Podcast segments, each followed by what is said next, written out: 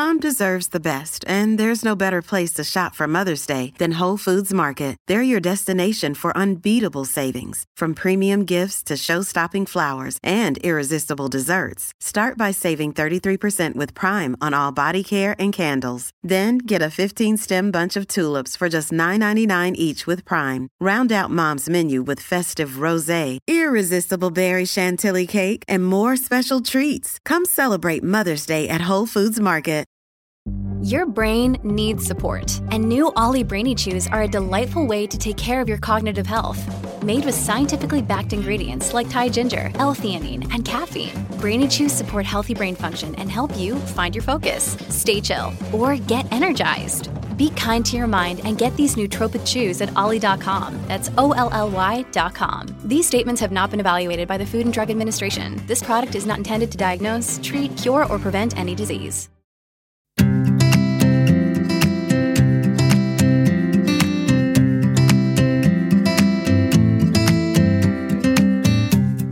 Hi, I'm Ella Mills, the founder of Deliciously Ella, and this is our podcast, Delicious Ways to Feel Better. Each episode explores various aspects of our mental and our physical health to help you make the small, simple changes to your life that will hopefully help you feel happier and healthier. And today we're looking at why changing our mindset can really change our health that your body is always responding to your mind. So if you change the direction you're pointing your mind in, then you change the internal conditions inside your brain and inside your body. I mean, for example, many of us do this all the time. We're thinking of something that annoys us and the state of the brain and body is following us in real time. It's producing stress in the body as well. But if we change the focus, the direction we're focusing in, perhaps towards thinking kindly of people, then we actually change the internal environment in the brain and inside the body. And again, again, the body follows, the internal condition of the body follows the direction of the mind. Before we delve into the episode, though, I just wanted to say a quick welcome back. This is our first episode in almost six months, and it feels so good to be back sitting in this chair. I have genuinely missed the podcast so much. And I have to say another huge thank you actually for everyone who's been listening since we started. I was doing a bit of research into how the podcast has been performing ahead of coming back, and I've seen that we've had almost 19 million downloads um, since we started just over three years ago. So it's millions and millions and millions and millions beyond my wildest expectations. And I just wanted to say a very heartfelt thank you for that ongoing support and for tuning in every week. It really means more than I can say. So thank you so much. There has been a lot going on at Deliciously Ella over the last six months. We've opened our restaurant plants in central London. We've relaunched our app. And with that, we wanted to extend beyond recipes in the way that we have with the podcast and go into what we see as the four pillars of health so, nutrition, movement, mindfulness, and sleep. We've also launched a range of fresh, delicious soups and cooking sauces into some of the retailers that we've been working with for years, as well as new retailers, including some of the fast delivery apps such as Gorillas. And we're now starting to talk to them about international launches for 2022, which is incredibly exciting, and we'll update you with that. So it has been a bit of a whirlwind, but as I said, I'm so happy to be back. And in that time, we've also been looking at how we can make our podcast so much better going forward. So we've done two big changes. First up, we're going to be doing a new weekly bite sized episode. These are going to be short but very sweet with very comprehensible breakdowns just on one topic.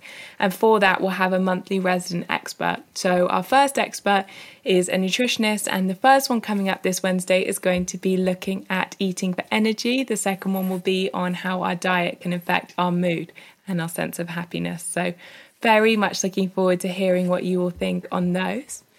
And then the second change, which I think some of you will be absolutely thrilled to hear, is that we will no longer have any random radio style ads interrupting your listening halfway through, which I am also completely thrilled about.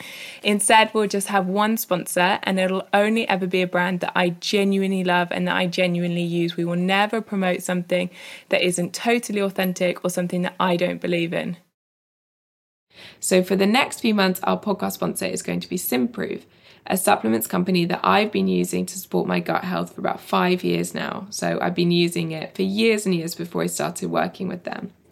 I know gut health is such a prevalent topic at the moment, and we're going to have a mini episode specifically on eating for gut health at the end of January, as I know it's something so many of you are interested in too.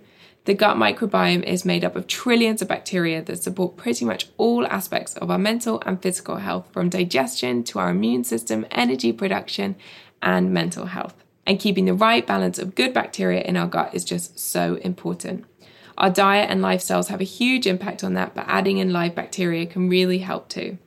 The bacteria in Simprove, which is a water based supplement, can really survive the long journey from the mouth to the gut, where they can then multiply and support our microbiome. I truly swear by it, and I hope you love it too.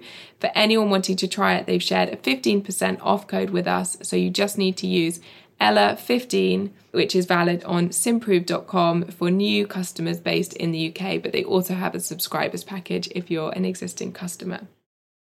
So, our guest today for the first show back is Dr. David Hamilton. David completed a PhD in organic chemistry in the 90s before beginning work in the pharmaceutical industry, developing drugs for cardiovascular disease and cancer.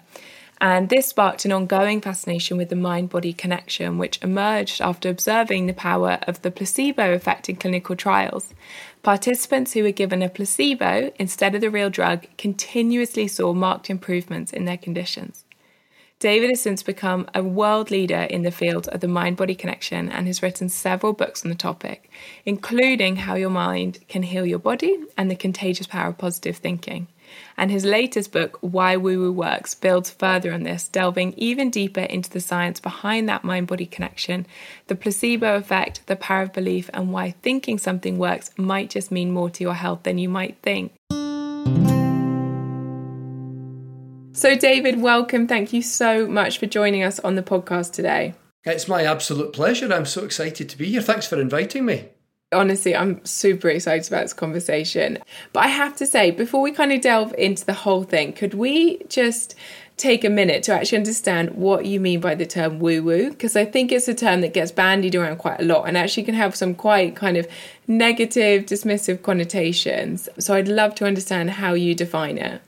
Yeah, well, well, actually, the official definition is something like unconventional beliefs regarded as having little or no scientific basis, especially those relating to spirituality, mysticism, and alternative health. And it tends to be a derogatory term. So, what I actually tried to show is that you know that's just we, we just make an assumption about things we call them woo woo not because we're experts and we actually know there is no basis but because it just doesn't sound plausible to us. I, I tried to rebrand the term and say, in fact, move from woo woo to what I call true woo. you know, that it's not so woo woo after all, it's more true woo. I love it, honestly, and I'm sure there's a lot of listeners here whose family have raised eyebrows at perhaps some of the things they've looked at. I know even 10 years ago, that was when I changed my diet and my lifestyle. And even at that point, there was almost no science, it feels like, in the mainstream within all the wellness practices, even the ones that we're now seeing pretty robust science behind, and they don't even need that leap of faith. And I know my brother in particular called out a lot of woo woo things, which I have enjoyed sending him papers on ever since and to show there's reason to believe. But David, I wondered if we could start with the power of our mindset and the concept of the placebo effect and why thinking something works actually could be all you need, as you said, you know, just to open your mind and believe that something could be true. And I'd actually love to go back in time a little bit because, as far as I understand, you went from doing a PhD in organic chemistry to working in the pharmaceutical industry and developing drugs to then exploring the mind body connection. It feels like quite an unconventional path. Yeah, well, do you know, actually, I would say it was because when I was a kid, my mum had a postnatal depression or postpartum depression, and it was after my youngest sister was born. I have three sisters, and my youngest sister was born in the 1976, and she had postnatal depression. It wasn't very well understood at the time. And, you know, my mum didn't really get the right treatment. I remember one of the psychiatrists, I think, saying to her, you just need to give yourself a shake you know, asking a woman with postnatal depression to give yourself a shake, I mean, that's like asking someone with a broken knee to just, you know, run it off. So my, my mum didn't really get the treatment she needed. And as a kid, my mum didn't tell us she was feeling unwell, but I just had this feeling, you know, that this, I just knew that there was something up. And I, I'd only just begun high school. And this might sound really woo woo, but a book fell off the shelf when I just I went into the library for the first time ever in a library, never been in a library, and it was called The Magic Power of Your Mind by Walter Germain, and I thought I bet that can help my mum, and I just took it. I didn't know you're supposed to join a library and borrow books. I just sort of put it in my bag, and you know we, we still have the book. Shh. But you know it really helped her. It didn't cure depression in a day. It didn't just she didn't wake up the next day I'm cured. But what it did, it taught her tools and strategies that helped her to navigate a course through, you know, some of the really difficult times, you know, things like, like affirmations and what we now call meditation. So because they were so effective, I remember my mum when I was a kid walking about the house pumping her fist and going, I can do it, mind over matter, it's thought that counts. And it was affirmations that were helping her to get through and she would practice relaxation or meditation, you know, every evening. And so when I was a teenager, my mum and I used to talk a lot about the power of the mind because we'd both witnessed firsthand how helpful it had been for my mum. So when I ended up in the pharmaceutical industry after my PhD, we were building drugs for cardiovascular disease and cancer. And although I loved that type of science and we were making some really fantastic medicines, I found the placebo effect so intriguing. And I think a big part of science is asking questions. And so I began to ask questions, you know, what's going on there? And how does that work? You know, how is it that, you know, is there a mind body connection? So eventually I would chat with some of my friends and my colleagues, and they would just dismiss it. Oh, it's it's all in the mind. It's just the placebo effect. And I began to research into it and discovered that there was already research showing that when you believe something, your belief actually fiddles around with your brain chemistry, and your brain then produces what it needs to produce to meet your expectations. And I thought, isn't that absolutely amazing? And so, after gathering enough evidence and becoming so inspired by the idea that the mind can exert an effect in the body and perhaps we can use that in a health giving way. You know, I just left the industry because I really want, there's enough organic chemists, which is what I did my PhD, and there's plenty of them doing that kind of work. They don't need another one of me. I felt my skill set was much better suited to, you know, education and seeing if I can help people to understand and harness the mind body connection. So that's really how that transition came around. It's extraordinary. And I love how many people who now work in some capacity in the wellness space have that really, really personal connection to it. And that that's what kick-started it. And so it's really interesting there because I think you said your your friend said themselves it's just the placebo effect, and I think the word placebo again I feel like it's quite a negative term, and it, it makes it sound like it's a kind of it's not important it's it's nothing to believe and i just wanted to understand and kind of really clarify from what you're saying is that if the placebo is working in the sense of I really believe this is having an impact on me because I believe I'm doing something that can change my health and change my well-being, the brain can start sending signals that create tangible, measurable physiological effects within the body. It's not all in the mind as such.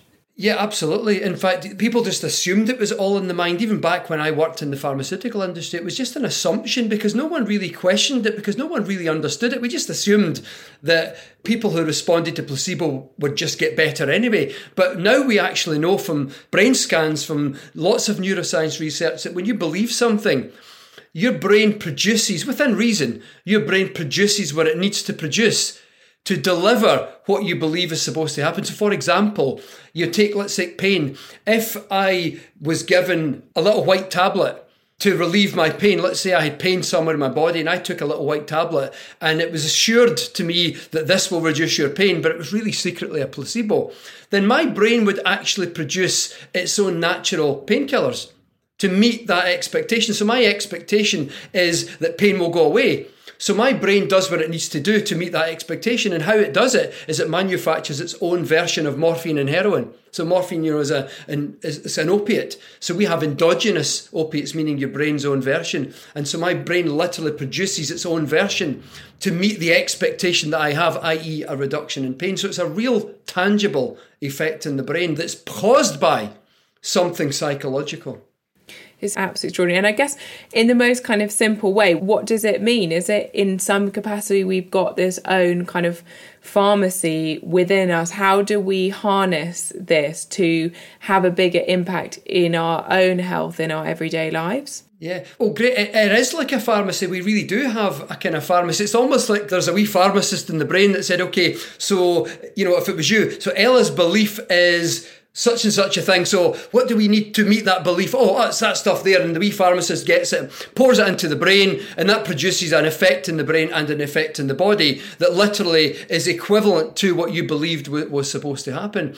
The way to harness it is to understand that your mind is always affecting your body. Every pattern of thinking you have, every way that you feel, is exerting an effect. I mean, for example, most of us harness the, you know, rather than the placebo effect, we can broaden it to the mind body connection, which is really a broader way of encapsulating the placebo effect.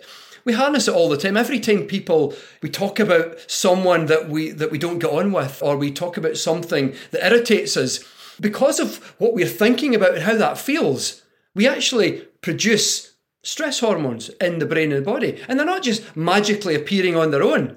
They're appearing in the brain and body because of something you're thinking about and because of how you feel. So, by understanding that the mind is always exerting an effect in the body, then we can harness the, the, the placebo effect or the mind body connection by just choosing the direction to point our minds in. You know, because I, I can point my mind, for example, rather than at something that's causing me stress, I, I might point my mind instead on something that's peaceful or even towards thinking kinder, compassionate thoughts towards someone. And right now, because there's a physiological effect of that, I'm then harnessing the mind body connection to bring about a beneficial effect in my brain, but also in my body, particularly in the heart, if I'm thinking about compassion and kindness. So, do you think it is true to say that a change in our mindset can actually change our health? Oh, a hundred percent, you know, hundred percent. In fact, here's a good change example. You know, physiologically speaking, the opposite of stress is kindness. I often ask people this when I'm giving talks. I'll, I'll say a show. I ask people to call it what. What do you think is the opposite of stress? And 99% of people will say it's peace or it's calm or it's tranquility. But those are not the opposite of stress. Those are the absence of stress. Physiologically speaking, the opposite of stress is kindness. It's how kindness feels because when we produce stress hormones, they don't just appear because you're in a stressful situation. They appear because of how that feels to you. But when you be kind, because of how kindness feels to us, we produce opposite physiological effects. We actually produce what I call kindness hormones. I call them that, you know, to draw a parallel with the fact that they're produced because of how kindness feels. And they produce opposite effects in the body. So, this change in thinking from thinking of something that bothers me to let's think something kindly of a person. And I actually literally change some of the physiological, the biochemical environment inside my brain and body as quick as that, simply by changing my focus. And if you could give so far one learning in this power of the mind to heal the body and to look after the body, that you wish everyone knew, what would that thing be? It would be that actually. It would be to recognize that kindness is physiologically the opposite of stress. It's a simple little thing, because very often we think, well, I feel very stressed and maybe I should sit down or, or maybe I should lie down or something. But in actual fact, to generate the opposite effect in the body, we can practice just stopping for a moment and thinking of someone you care about and just thinking something nice about them. And I know it sounds woo it sounds kind of really corny, but just doing that leads to a different physical effect in the brain and a different physical effect in the body. And it sounds such a simplistic thing, but if I was to offer any piece of advice, it would be that. And to understand the effects of that and the ramifications a little bit more, how would that benefit the body to have more of the kindness hormones as opposed to the stress hormones flooding our system? In a really fantastic way. One of my favourite things that happen actually, kindness hormones, they do this really fancy thing. They park on the lining of our blood vessels. And I say park, it really is like parking. You know, you can take a vehicle into a big car park nowadays and you have different shapes and sizes of parking bays that are receptive to vehicles of different shapes and sizes. So you have like a big ones for buses and caravans and middle sized ones for SUVs and smaller ones for little cars and stuff. So inside the body, we also have vehicles and parking bays, although scientists don't call them vehicles and parking bays, they call them hormones and receptors. But you like to sound a bit more clever. But if ever you hear the term hormone and receptor, it's really just the body's version of vehicle and parking bay. Now it turns out, so I'm thinking of some kindly of someone, I produce a little tap gets turned on, I produce kindness hormones are floating around my blood vessels and my brain, and they park on the lining of the blood vessels. And what an amazing thing happens. That causes a wee chemical change that softens the walls of the blood vessels and they open up. There's a release in tension in the walls of the blood vessels, so they become wider. And then the heart doesn't have to work quite as hard to get the blood through the, the, the blood vessels. So the heart eases off some of its pressure. And what you get is a reduction in blood pressure. So kindness hormones are actually called cardioprotective. And what that means is they protect the cardiovascular system. And first and foremost, they do it by causing a reduction in blood pressure. So there's a physical effect on the heart. And how do we produce the kindness hormones? Just think kindly of some. Think of kind thoughts about people. Think of a person you care about and list in your mind for even a minute all the reasons why you really value that person's presence in your life. Some just think kindly of them because of how that feels. We produce the kindness hormones, but they're exerting this real, tangible physical effect on our blood vessels. It's amazing, isn't it? I absolutely love this. It's extraordinary. And do you see it beyond the blood vessels as well? Do you see it in other parts of the body? Oh, yeah, yeah. Kindness hormones have multiple effects in the body. In fact, you know, the gene for the kindness hormone, the main kindness hormone, is one of the oldest in the human genome. It's about 500 million years old and 45 minutes. You know, I'm only joking about 45 minutes. and what's it called, David? It, well, oxytocin. It's the female reproductive hormone. But I call it the kindness hormone simply to say that it has more of a, it plays much more of a role in the body than just being involved in reproduction and breastfeeding. It has multiple roles in the body. But as well as impacting the heart, it also cleans the environment in our blood vessels. And when I say clean that, it works as an antioxidant and an anti inflammatory. It literally cleans up free radicals and inflammation inside the blood vessels and in the immune system. But other things that it does is it even helps to facilitate muscle regeneration. It even helps regrowing of blood vessels. It even plays a role in the brain to help growing of brain cells. It helps growing of heart muscle cells. Another thing that it seems to do as well is even play a role in slowing down the aging process as well. In fact, here's a really cool one, Ella. Scientists did a study where they took cells that make up 95% of our skin, right? And they put them under stress in the lab to simulate, you know, the biological stress, the physiological stress. And immediately, very, very quickly, you got really high levels of free radicals, you know, that play a significant role in aging of skin cells, but also of the heart, the brain, memory loss, Alzheimer's, all that kind of stuff. They did the study again, but this time they put a few drops of the kindness hormone in there. And amazingly, levels of free radicals dropped through the floor. In other words, what was happening is the kindness hormone was actually combating, neutralizing some of the aging process inside our cells. Isn't that amazing? I, I mean, I've been practicing kindness for, for 87 years now. You know, I'm just kind of dye my hair grey, make myself look my age. you know, but it really does have this effect on skin cells. It's absolutely unbelievable. And I think it's a really interesting conversation to have as well at this time because it feels like over the last decade or so, conversations around more alternative practices and a slightly different, more holistic view of healthcare has absolutely come into the mainstream. But obviously, there is still resistance, and we've seen lots of conversations around our kind of total healthcare system and our total well-being obviously during covid the pandemic's highlighted i think a lot of challenges and a lot of questions and, and a lot of fundamental issues and obviously we're also seeing like on a really practical level those resources are being kind of stretched way beyond the capacity to which they can kind of exist in the long term and I was just really interested, obviously, because I guess in some ways you've worked on both sides of the coin there. Like, how do you see we can bring conventional medicine and this more complementary lifestyle approach together? Because it feels that it would be infinitely more powerful if we were able to do that. Yeah, I totally agree, Ella. I think there's so much polarity there's so many of us that have the idea that it's all about the mainstream. And then there's a lot of other people that say it's all about the alternatives. I personally think there's something to be had in the middle, something really beneficial, a happy fusion. Let's call it, we take the best of the rest, but we fuse it with the best of all the rest. We mix it all together. And there's something in the middle there you know, a happy medium. You know, sometimes more of this and less of that, but other times, you know, more of that and less of this, depending on the situation, depending on the person. And I think rather than an all of this or none of that, or an all of that and none of this, or a very black and white polar, let's meet in the middle because I think that is, in the long term, that would ease some of the pressure on healthcare services. That would be better for all of us, I think. And do you see there is that challenge there where it's because almost of the word placebo or the word woo woo as you use in the title of your book that people are a little bit apprehensive about some of these practices? I know in the book you go into practices like meditation, the benefits of nature, etc. And, and also, as you said, just almost just the simplicity of reframing your thoughts from negative to positive. But it sounds too simple to believe that it could have such fundamental physiological impacts that it's easy to dismiss?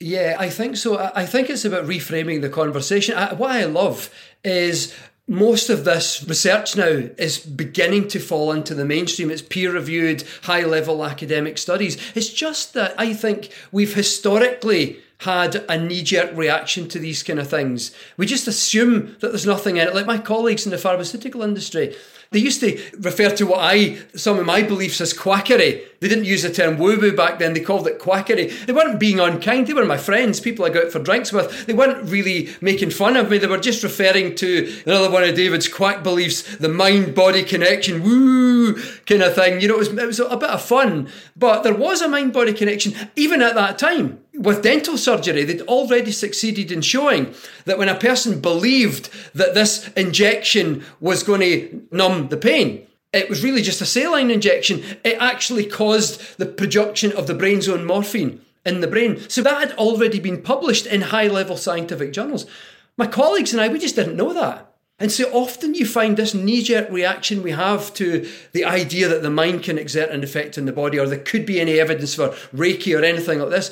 It's just a historical knee jerk reaction because we're just unaware of all the available research and thought in the subject. So what, what I've been trying to do over the last few years is pull out of the medical journals and the scientific journals stuff that, that's really interesting and helpful, but it's just buried, it's just not accessible to the everyday ordinary person and even to people in science themselves because most people in science read up on their own field. So they're very unaware of all these other kind of fields. So i thought i'm just going to pull all of this stuff out that i think is helpful to people and let's see if we can work with it and change the narrative from skepticism into you know maybe there is something really healthy in this that we can use and of all that research that you've done and all those papers you've read, what's really stood out to you?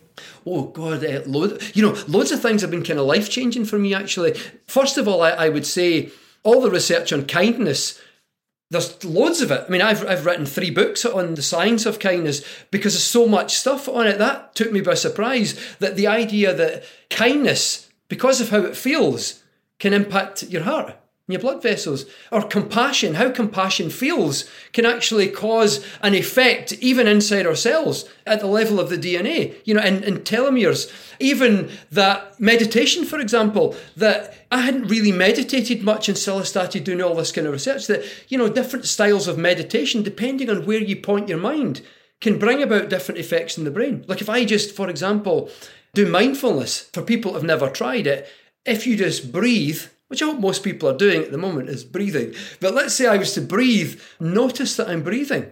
In the noticing of it, I'm actually working out this part of the brain, this muscle. I'm working out this part of the brain. It's called the prefrontal or the dorsolateral prefrontal cortex. And it's working out just like I was if I was exercising a muscle at the gym. If I worked out a muscle at the gym, the muscle would become firmer and larger. But something very similar happens in the brain. We don't call it muscle growth because scientists would like to sound cleverer than that. So we call it neuroplasticity. But the idea is more or less the same. And this part of the brain begins to grow. But instead, let's say instead of doing mindfulness, do what I call kindfulness. Instead of focusing just on the breath, focus, as I explained earlier, on thinking kindly of people. Now, we also work out this region of the brain, but there's a slight bias to the left hand side and a wee bit further in as well. And these are regions associated with happiness and joy. And being able to become better at extracting happiness from the everyday backdrop of, of circumstances and events in our lives. But let's say instead of doing these, I even decided to practice like an Om or an Om Mani Padme Hum, some kind of mantra based thing. And what happens then is that quietens down areas of the brain associated with mental chatter. So, one of the most profound ideas in this whole mind body connection thing that I've come across is not only does meditation, i.e., pointing your mind in particular directions, have an effect, but you can actually change the effect depending upon what style of meditation you do. I point my mind at my breath and I do this, exercise this. I point my mind at kindness and I exercise this bit and, and this bit. I point my mind to the sound of a om and I quieten chattering parts of the brain so you can accomplish different things. And this is all mind body connection because it comes down to what, where am I pointing my mind? What direction am I pointing my mind in? Amazing, isn't it?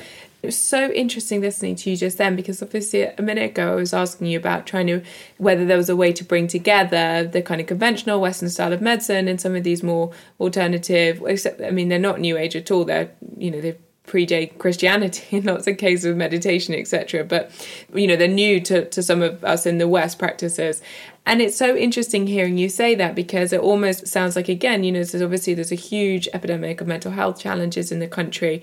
There was that report last week looking at the NHS actually prescribing practices like meditation for mental health challenges, perhaps as a first line of defense along with exercise, instead of going straight into medication in some instances. And it's so interesting to hear you say that. And actually, I wasn't aware to that degree about the fact that different practices could stimulate different things. So, for people who are really struggling with those ruminating thoughts, for example, and that kind of catastrophizing and that never ending circle of doom that some of us can be familiar with, that one, you know, the chanting could be particularly effective or practices along those lines and mantras. Whereas for other people who are maybe struggling more with kind of focus or something that really activates activating that prefrontal cortex could be extraordinary as well. And do you see that that as this science advances that we could almost become prescriptive to some extent with the types of mindfulness, but I assume that extends way beyond that, the generally alternative practices, for of a better word, that we use.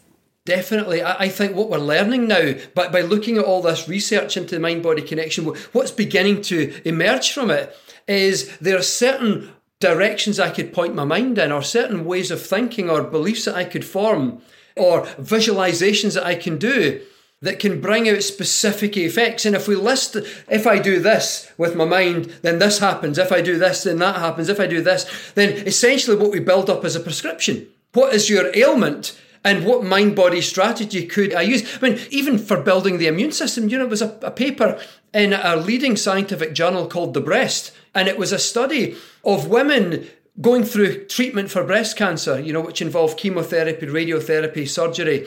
But half of them were also taught to visualize, to imagine their immune systems, and some of them imagined their immune systems like piranha fish destroying cancer cells and destroying tumours. Do you know, it was an immunology study, and what they found, even after four cycles of chemotherapy, those who did the chemotherapy and visualization, their immune systems were still far more robust even after four cycles of chemotherapy, to the point that the researchers pointed that out. They said even after four cycles of chemotherapy, the immune system was still highly cytotoxic against cancer. You know, cytotoxic meaning destroying cancer cells, even after four cycles of chemotherapy, but only in those who combined the chemotherapy with visualization, visualizing the immune system destroying cancer cells. And you know, there's a body of research that shows that visualization, when we imagine something as if it's really happening, that works a little bit like the placebo effect. Where the placebo effect is the brain produces what it needs to produce to deliver what you believe is going to happen. Visualization does something similar, but instead of delivering what you believe is going to happen, the brain produces what it needs to produce to deliver what you're imagining is happening. And so you do it repetitively, but the overall underlying mechanism, i.e., whether it works, seems to be the same. That the brain is responding to something in the mind, whether it's a belief or whether it's something in your imagination. So there is a lot of emerging evidence that we really could put a little table that I do this with my mind, that happens, I do that. I think of someone I don't like, and then I produce stress hormones. I think kindly of someone, I produce kindness hormones. That impacts the heart, the aging process, etc., etc. Or I think of, I visualize illness turning into wellness and this happens, or I do this. Or I focus on my breath and this happens, I focus on something else. And we can list all these different effects and we can say, oh, this is what I'm struggling with right now. Here is a mind body intervention that might be beneficial in that case. Not necessarily instead of medical advice, but maybe it would supplement medical advice. And for a lot of people, maybe they would get more, depending on the situation. Maybe they would get more out of these practices because some many of them you can do at home. just by closing your eyes and choosing the direction of your thinking. Yeah. Hey, it's Ryan Reynolds, and I'm here with Keith, co star of my upcoming film, If, only in theaters, May 17th. Do you want to tell people the big news? All right, I'll do it. Sign up now and you'll get unlimited for $15 a month in six months of Paramount Plus Essential Plan on us. Mintmobile.com slash switch. Upfront payment of $45 equivalent to $15 per month. Unlimited over 40 gigabytes per month. Face lower speeds. Videos at 480p. Active Mint customers by 531.24 get six months of Paramount Plus Essential Plan. Auto renews after six months. Offer ends May 31st, 2024. Separate Paramount Plus registration required. Terms and conditions apply if rated PG. Absolutely. And these papers are extraordinary. Are there any other papers that have really stuck out? Because I think that for a lot of our listeners, they'll be really surprised at the power of what we're talking about. Yeah. yeah, you know, one of my favourite types of research, in fact, one, one paper done, done at Harvard actually by a, a neurologist called Alvaro Pascual-Leone. He got a group of volunteers to play a sequence of five notes in a piano. So they basically went plunk, plunk, plunk, plunk, plunk, plunk, plunk, plunk, plunk, plunk, plunk, up and down a scale for two hours on five consecutive days. I mean, not two hours straight, that's kind of tiring. You do like a minute plunking, a minute rest, a minute plunking, but that, on and off for a two hour period on five consecutive days, repetition. Now, they had their brain scanned every day.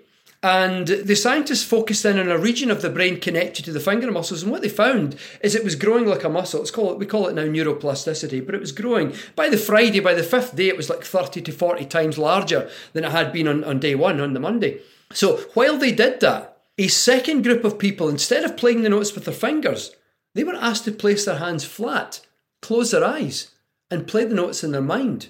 But the key was they were to imagine as if they were physically moving their fingers. It's called kinesthetic imagery. Like you imagine how it would feel if you really were making these movements. So again, they in their minds they just imagined going plunk, plunk, plunk, plunk, plunk, up and down the scale for two hours and five consecutive days. Now they also had their brain scanned each day, and amazingly, on the Friday, you couldn't tell the difference. If you looked at put the brain scan side by side, you could not tell the difference in the change in the brain between those who'd played the notes with their fingers and those who'd played the notes in their mind. So, in many ways, the brain doesn't really make a distinction between whether something's really happening or whether you're imagining it happening. And that opens up an entire can of worms, in a sense, of what we're possibly capable of, because there's no limits really to what our imagination can do.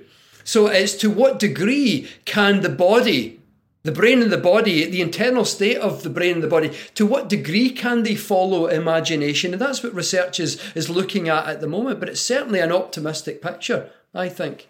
It is. It makes me kind of want to question do you think that we, we have a lot of untapped potential then as human beings?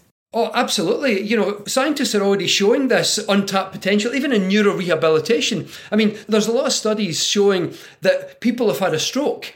Everyone in the study goes through a normal physiotherapy, but half of them, in addition to physiotherapy, they visualize moving the impaired limb or the impaired side of the body. And amazingly, what all of these studies show is their recovery is much better and faster and significantly more during the time period than those who just do physiotherapy. In fact, a recent study even looked at children with cerebral palsy, also doing visualization. And amazingly, again, they made improvements relative to people, kids who weren't doing visualization, all of whom everyone got physiotherapy. But the improvement was slightly better for those who did also visualization as well. So I think there is a huge amount of untapped potential. We're only beginning to learn now that if I do this with my mind, this happens. If I do this, this happens. And begin beginning to understand that visualization or imagination, we might call it, can have really profound effects. You know, we, we just got to stretch it out and really experiment a lot more on what what is. You know, I don't know what the limits of, of our capability is. Maybe in time,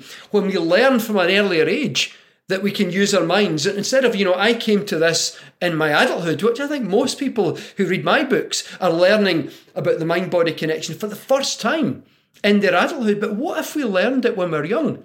And then we don't have the competition in the brain of the little voice saying, oh, that'll, not, that'll never work. You know, that can't possibly be true because that those are ingrained in us from society. But what if we grew up not believing that X, Y, and Z wasn't possible? What extent might that amplify the abilities that perhaps each of us have to enhance our health or even help facilitate recovery from injury, illness, and disease? I don't know what the answer is because we're just beginning to tap into this, I think. And so, with this kind of idea of neuroplasticity and really opening up the brain. Do you think that in order to achieve this, we do to some extent have to retrain our brains and retrain our way of thinking to shift to that more open minded, more optimistic approach? And can we train ourselves to do that? Yeah, absolutely. I think, first of all, we have to retrain. It really is about retraining because I think the skeptical thoughts we have are really just historical. We just, as we move through society, we just kind of meet in life in general so much, I guess, ideas that the mind has no effect in the body, just the placebo effect and all, all these things. And we grow up learning that X, Y, and Z isn't possible. So first of all, we have to realize it's about training ourselves to, to learn, yes, maybe the X, Y, and Z is possible. And here's the evidence that points towards being possible. And then the next part is actually doing the work. And what I've learned is actually doing visualization practices, actually doing meditation, but not just doing meditation, but doing meditation with the knowledge that what I'm doing is changing the physical structure of my brain. And then I notice after a few days, weeks, or months of practice, I notice the actual changes in my life and I begin to correlate that with a physical change in the structure of the brain that came because of what I was doing with my mind, the direction I was pointing in. So we begin to learn from our own experience that what I'm doing with my mind is having a real physical effect. So I, think it's learning from experience and also from reading and watching videos and, and you, hopefully this podcast as well. There's lots of ways we can learn, but certainly we put it into practice ourselves and meet in first hand experience the benefits of using our mind to impact our bodies impact our health.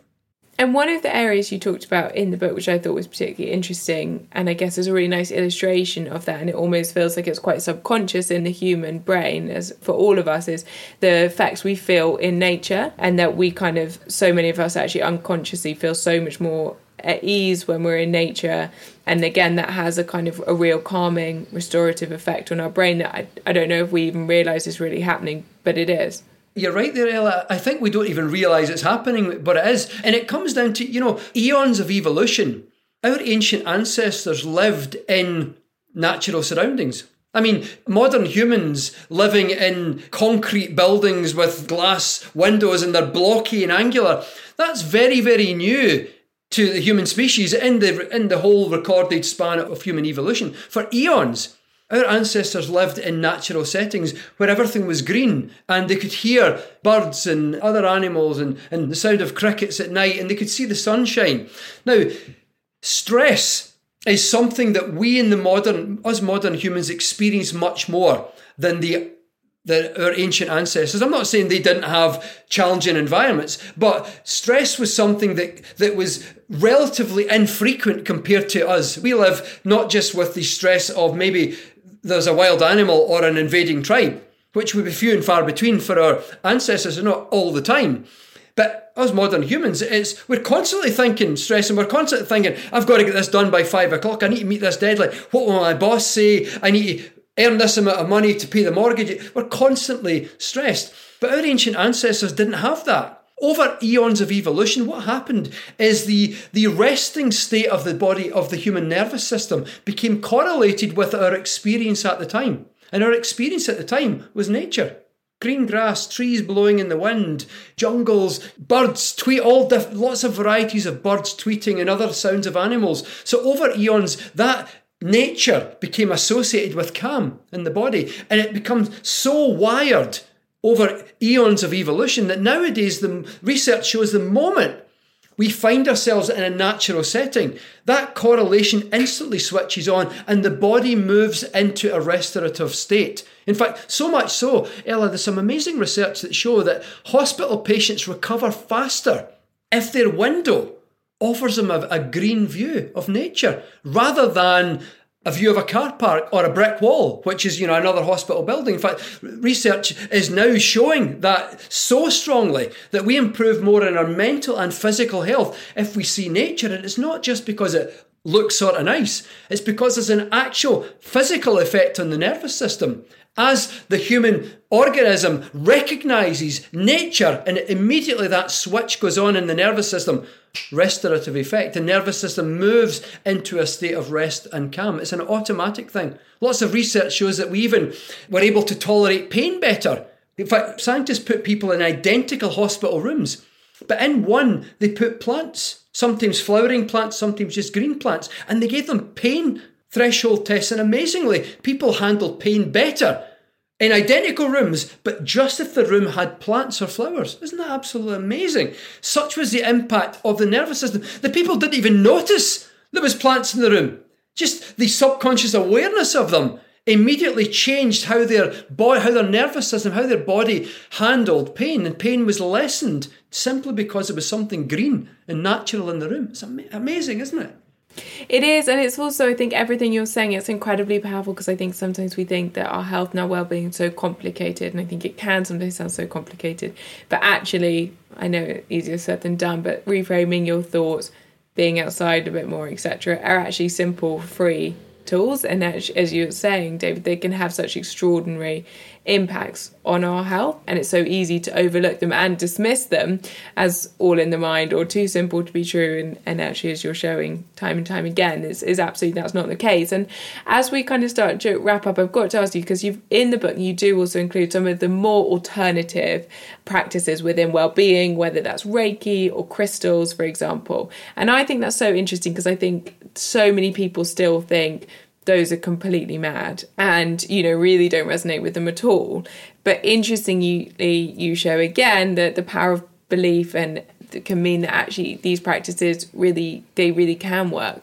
Yeah, absolutely, Ella, because they, they can bring about a restorative effect. In, in fact, there's even been randomized controlled trials on Reiki you know, statistical analysis on, on studies on Reiki, you know, meta-analyses and all that, that have shown that Reiki can be highly effective for reducing pain and also uh, reducing symptoms of anxiety and depression. So there's a physical benefit and there's a, a psychological benefit from Reiki sessions. And it seems to be that Reiki and other alternative, similar alternative therapies, they put the nervous system into a restorative mode. You know, so they put the whole body into a, a more kind of calm. So what you what you have in the body is what's called parasympathetic dominance rather than sympathetic dominance. And what I mean by that, and for, for the listeners, the autonomic nervous system has two strands. There's the fight or flight, which is the sympathetic, and there's the rest and digest or the rest and relax, which is the parasympathetic. And most of us, most of the time, live in a state of sympathetic dominance, so that we're always in a background of alert, background of, of tension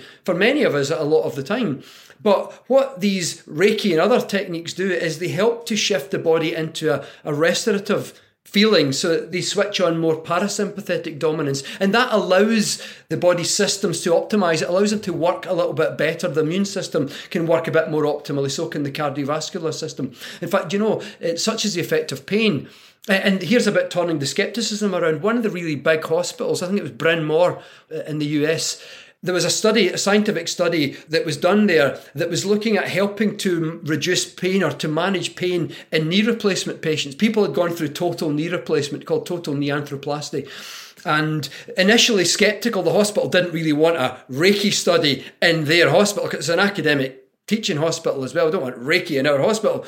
But such was the positive feedback from the patients and the reduction in pain in the patients. The hospital were completely turned around in their opinions. They actually created a Reiki program themselves that quickly trained up 10 of their own nurses because it's a very popular operation in the US. And so they'd been so convinced by the results of the study, not just the, the reduction in pain, but the actual positive feedback from patients. They now have a Reiki program, and many other hospitals are following suit because the evidence speaks for itself, the, the experience speaks for itself.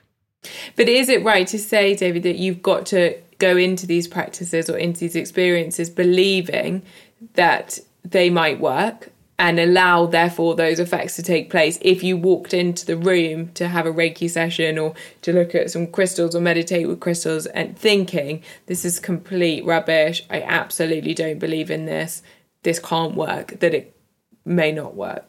Yeah, I would I would say so, Ella. I think it's very easy to negate our own possible positive experience through our own mindset. You know, so just like the mind can exert positive effects, the mind can also exert negative effects. So if I was very skeptical about Reiki and I went in with a very strong attitude, oh, this is all a lot of rubbish, then I probably wouldn't derive any benefit. Perhaps my nervous system would respond a little bit, but the attitude and stress generated by my dominant thinking would probably negate that altogether. So maybe we don't even need to believe. Maybe we just need to suspend our disbelief a little bit. We can meet in the middle. It doesn't have to be I totally believe in this, but maybe I'm willing right now to just accept that maybe there's something and maybe I'll suspend my my disbelief just a little bit just to see if I feel anything from this particular therapeutic uh, experience and just see what happens.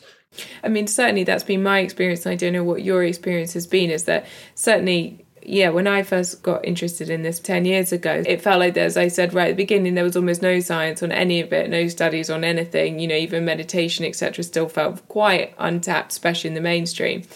And actually, it's also been interesting to see going into these. I was very open minded and, and, interested to explore and to learn. And, and you're now seeing 10 years later studies showing why they do work, but they didn't necessarily exist at that point. And I think that something that I certainly feel passionate about that there's absolutely no point if it causes no harm why would you rule it out now? Maybe it works maybe it doesn't work and maybe we just don't know yet but it might be that in 10 years time there'll be a mountain of evidence showing exactly why it does work. So just because you don't have meta-analysis and empirical evidence for every single discipline if it's not hurtful or harmful then then why not if it helps you?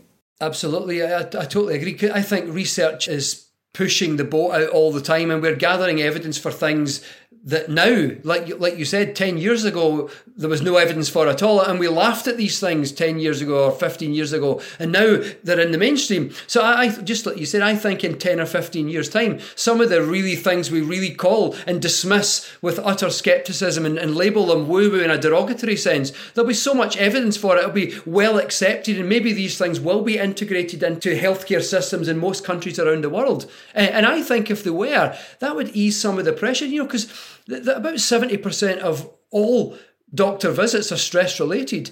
And many, as many doctors who specialised in lifestyle medicine you know, where they practice normal medicine, but they also give people lifestyle prescriptions as well. You know, maybe a lot of people don't necessarily need a drug prescription, but they need more of a lifestyle intervention. They need to learn about diet. They need to learn to manage the foods that they eat and maybe optimize their gut health for a start. And maybe they need to learn stuff that's better for their mindset, their mental health, better for their cardiovascular system. That's an immediate change we can make and, and, and start to realize that maybe that part of this lifestyle prescription can be therapeutic experiences that lead us into a restorative feeling in the inside the body that allows the body systems to work more optimally. And so for a lot of patients, I think they would benefit more from a lifestyle prescription. Not all patients, but a lot of patients would benefit. And that would certainly ease the burden on our healthcare services and allow our healthcare services to be able to give better care to the people who really do need that care, you know, who really, really do need the high level acute care. And, and maybe there would be more resources available for these people because we, we allowed more lifestyle prescriptions to move into our experiences and that would make it a little bit easier. I think everyone wins.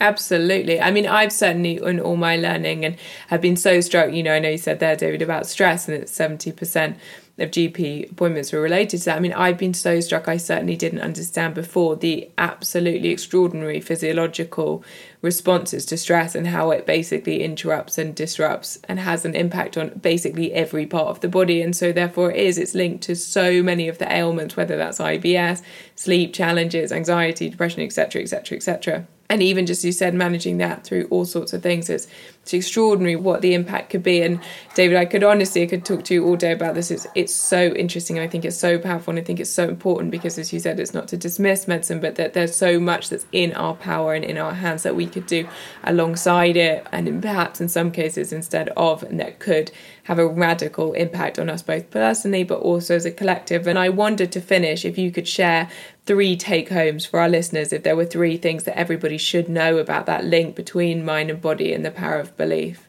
Well, maybe I would say the first thing is a reminder of what I said earlier that kindness is the opposite of stress. If you're feeling stressed, yes, there's lots of things you can do to calm and resting and meditation definitely help, but try kindness. Try actually being kind to someone, or even just changing your pattern of thinking and think kindly of someone and watch what happens. Watch how quickly the opposite neurological and physiological effects take place. This, the second thing I, I would say also is practice meditation, but with that additional knowledge that you're actually changing the physical structure of your brain and that you can actually change the impact on the brain and therefore the, the benefits you get uh, depending upon uh, what type of, of meditation practice you do. And then maybe the third thing I would say is utilizing this idea that in many ways the brain doesn't distinguish real from imaginary. Then sometimes when we're sick and the images pop into our mind of the illness. Sometimes, if we have medical knowledge, we dominate our thinking by what it actually physically must look like on the inside. Perhaps we can play around with turning that idea of illness into wellness.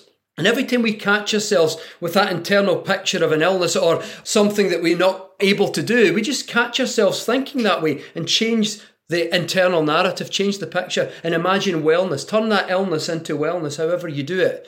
You might be thinking of your immune system, or you might be thinking of something you can do, or even just turning in a physical picture of something that's jagged into something that's relaxed and smooth, or something, whatever the condition is. But just practice changing that internal picture from illness, turning it into wellness, and again, see what happens.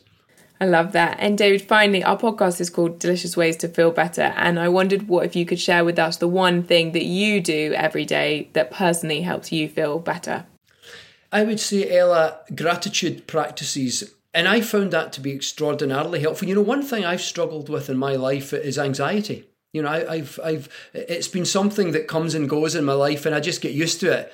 And the one thing that has the biggest impact on, on feeling anxious is gratitude. And I just stop for a moment and I think about all the things that I'm grateful for right now. Maybe things that have happened in the, the last day or two but I just allow my thinking to be dominated with appreciation for people and situations, events, that kind of stuff. And it just seems to take the sting out of the anxiety triggers that have been playing themselves out at that kind of moment. So that's something that I found to be immensely beneficial. And it's a mind body effect. It's, it's I'm choosing what to do with my mind, and that's causing a calming effect in my brain and in my nervous system. Yeah, I've I actually have to say I've found the same thing incredibly helpful. Well, David, we can't thank you enough for your time today. This has been absolutely fascinating. I hope everyone has enjoyed it. Thank you so much for sharing. We will be back with our bite size episode on Wednesday and back again with our next long episode next Monday. Have a lovely week, everyone. Thank you for listening.